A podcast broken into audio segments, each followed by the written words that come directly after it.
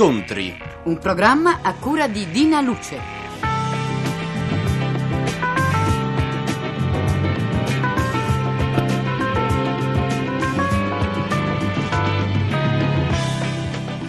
Cari amiche e cari amici, buongiorno e bentrovati tutti.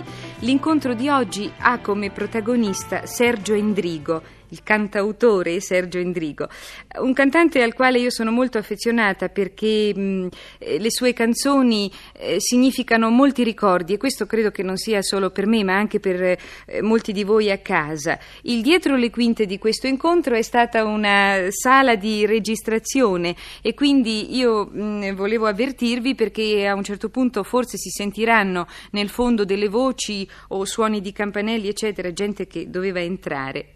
Di Sergio Endrigo è uscita recentemente Una casa al sole, una canzone che si riallaccia al filone dell'arca di Noè e di Girotondo intorno al mondo, cioè il filone della speranza corale. Mm, l'intervista con Sergio Endrigo è cominciata facendogli presente che a volte intervistarlo, cioè farlo parlare, è una fatica, una fatica che a me nel passato è abbastanza riuscita, eh, salvo la prima intervista che fu assolutamente catastrofica, probabilmente per colpa mia che non riuscii a metterlo a proprio agio. E eh, Sergio Endrigo ha cominciato proprio parlando di questo suo mutismo, cioè negando questo suo mutismo. Io parlo molto volentieri, non soltanto con te, parlo volentieri con tutti, solo che eh, sono molto imbarazzato a parlare delle mie canzoni, cioè la canzone è una cosa, come dicevo una volta, che si mangia al banco, no? Così, si, eh, tutto quello che c'è è già scritto e detto nella canzone, quindi parlarne diventa molto faticoso. Sì, questo posso capirlo. Riassumiamo brevemente eh, che Sergio Endrigo è sposato, ha una bambina che si chiama Claudia di nove anni e mezzo e lavora nel mondo della canzone da quanti anni ormai? Eh, 20, diciamo, 21 quasi.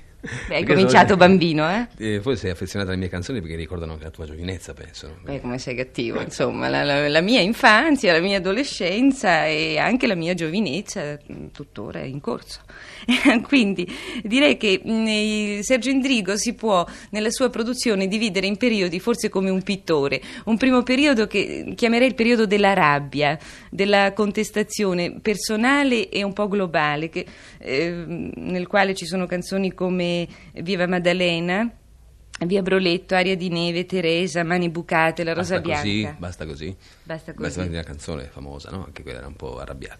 E penso che mh, ero un po' misogino allora. Invece oggi mi rendo sempre più conto che, che voglio molto bene alle donne, anzi più che agli uomini. Ho trovato che gli uomini sono un pochino più, eh, più, più stupidi, nel rapporto e anche più, più, falsi. E come è cambiata quella tua rabbia di allora, che era una rabbia proprio urlata? Io ricordo Viva Maddalena con le sue notti bianche, eccetera. Ma evidentemente da allora ho incontrato donne migliori. Poi c'è un secondo periodo che appunto chiamerei il periodo forse più popolare, con il quale hai vinto anche dei premi, hai vinto un Sanremo, che è Canzone per te, Lontano dagli occhi. Sì, canzoni... Eh, grazie a Sanremo diventate popolari, eh, comunque sempre su un piano dignitoso, insomma io penso non ho fatto delle cose prefabbricate per vendere. Poi ci sono le canzoni dei bambini, de, delle quali poi parleremo, e, e, le canzoni, come dicevo, della speranza, le canzoni corali, come appunto l'ultima, Una casa al sole. Ecco, eh, della donna abbiamo parlato, vogliamo parlare dei bambini, perché tu fai canzoni per bambini? Eh, per esempio c'è un LP appena uscito che si intitola Ci vuole un fiore, dove Endrigo ha musicato, diciamo, delle favole in poesia di Gianni Rodari. Sì, è stata un'idea mia di chiedere a Rodari delle, così, delle poesie inedite da, da musicare, ma l'esigenza, così, la voglia di scrivere per bambini, di cantare per bambini soprattutto, è nata molti anni fa, quando mio zio ha regalato un mangiadischi a mia figlia. Sono andato in un negozio di dischi, ho comprato delle cose che mia figlia ha, delle cose per bambini, no? Che mia figlia ha rifiutato immediatamente. Preferiva sentire, non so, Patti Bravo cantava la bambola, i Bee Gees, adesso, non so, a nove anni e mezzo le piace Elton John, qualche canzone, no? Daniel per esempio. E ho visto che mancava, eh, mancava veramente un repertorio. E, e, quello che esisteva, eh, canzoni piuttosto false, con voci eh, fatte infantili, fatte apposta, non so come le donne che fanno la voce da bambino, no? queste cose, cose poco spontanee. E allora c'è stata la prima occasione con Vinícius de Moraes, che è un poeta brasiliano che ha scritto sempre cose anche per bambini. Ha fatto proprio un libretto di poesiole sugli animali eh, intitolato L'Arca di Noè che è stato il titolo poi del primo long play dove io ho cantato la, eh, Pappagallo, San Francesco, eccetera. E i bambini che cantano nei tuoi dischi chi sono? Beh, questo ultimo long play, ci vuole un fiore con i testi di Gianni Rodari, sono i bambini nostri, cioè mia figlia, eh, due figli di Bacalov, che, che, ha fatto la musica insieme a me, poi c'è la figlia di Nora Orlandi, eh, due gemelle, figlie di un pianista, Cenciarelli, insomma sette bambini, tutti, eh, nessun professionista diciamo, ma che eh, bene o male in casa hanno masticato un po' di musica, sono altri dischi, sono figli diciamo, degli addetti ai lavori. E secondo me hanno cantato divinamente bene, perché cantano con voce infantile, ma con molta verve, con molto spirito e molto intonati. La tua più bella canzone o le tue più belle canzoni, quelle proprio delle quali sei soddisfatto a prescindere dal riscontro che possano aver avuto? Ma sai, ne ho scritte tante, ormai penso di essere sulla, non so, 60-70 canzoni avrò scritto. Ma eh, quelle che sono più affezionato sono sempre un po' le solite, via Baroletta, via Maddalena nel passato e ultimamente delle canzoni che eh, non hanno avuto nessun successo, ma neanche perché il pubblico l'abbia rifiutato, proprio perché non, non le ha sentite oltretutto non so, tipo La prima compagnia, Le parole dell'addio e anche da quest'ultimo mio disco eh, ci sono due o tre cose che mi piacciono molto. Vogliamo parlare anche di eh, Sergio Indrigo, attore. È stata un'esperienza unica, isolata, quella nella quale ti abbiamo visto in televisione nei panni di un emigrato italiano in eh, Svizzera, insieme a Ludovica Modugno, e um, un film nel quale devo dire eri molto bravo, oppure un'esperienza che hai ripetuto? No, è stata un'esperienza un po' unica di verità, anche perché nessuno mi ha offerto mai niente. Io ti ringrazio di aver detto che sono stato molto bravo. Eh, in effetti la parte che facevo era una parte molto dimessa, quindi non, non, non potuto dare fondo alle mie qualità espressive, capito? Io vorrei, non so, mi divertirei molto a fare so, un film uh, violento, un giallo, fare la parte del cattivo, fare qualcosa, perché ho visto che, soprattutto in Italia, l'attore noi abbiamo moltissimi attori stranieri, francesi lavorano, e anche americani che lavorano in questi, anche in questi telefilm che si fanno e sono molto sobri e sono molto naturali. Invece in Italia l'attore deve fare qualcosa, deve dire ecco, quello è un attore. Cioè se non si sbraccia, se non, se non fa la, la, faccia feroce, non so, non so se hai notato, sono, io non voglio fare nomi, no? No, no, non, no, non facciamo, ma ci sono certi attori che vanno anche per la maggiore in Italia, in televisione, se squilla un telefono subito si voltano col sopracciglio alzato, cioè è, è l'attore. Eh, l'attore deve essere l'attore, non può fare una parte naturale. Quindi io penso che eh, dato che non sono mai stato un gigione nemmeno nella, nella mia professione vera, cioè quella di, di canzonettaro, diciamo, eh, è difficile che mi si noti ecco, come attore.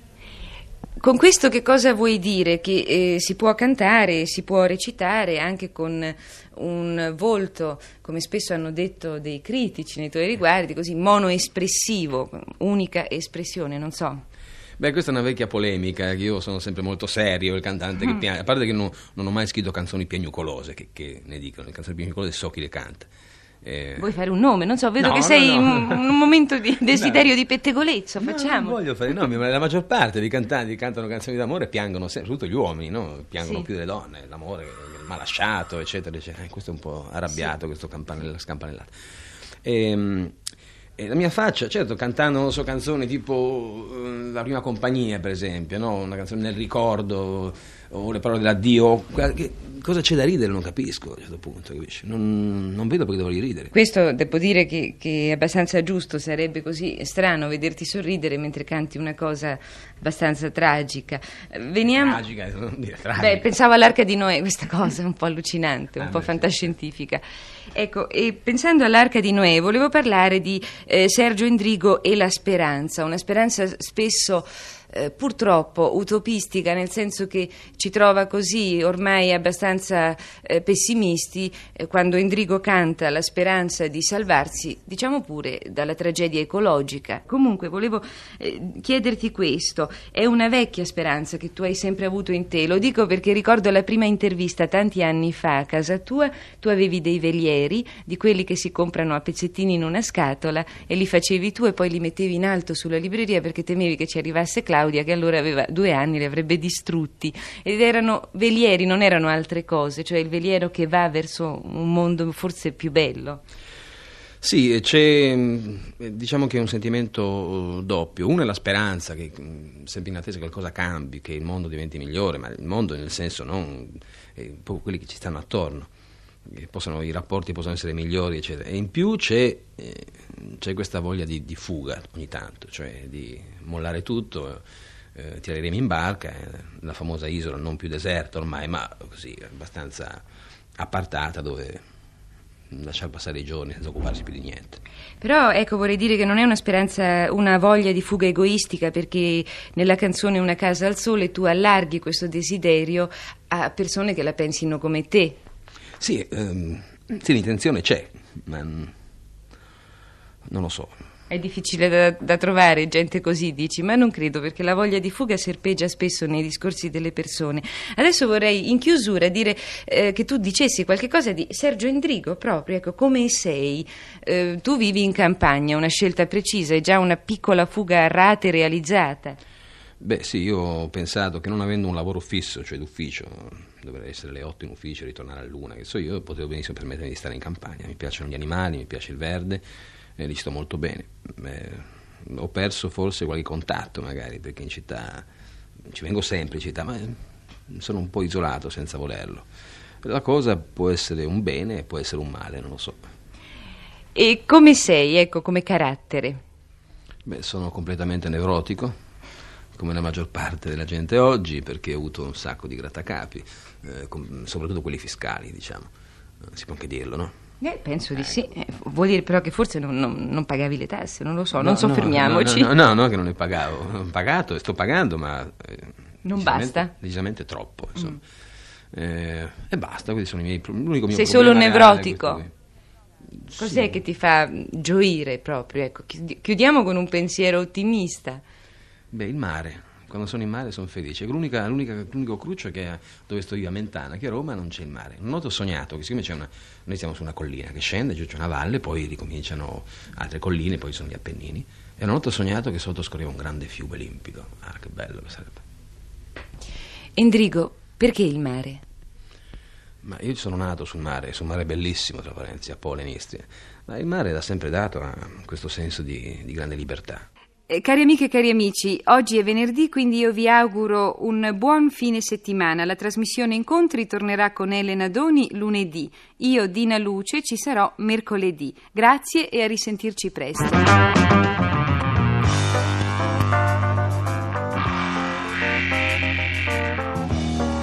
Avete ascoltato Incontri, a cura di Dina Luce.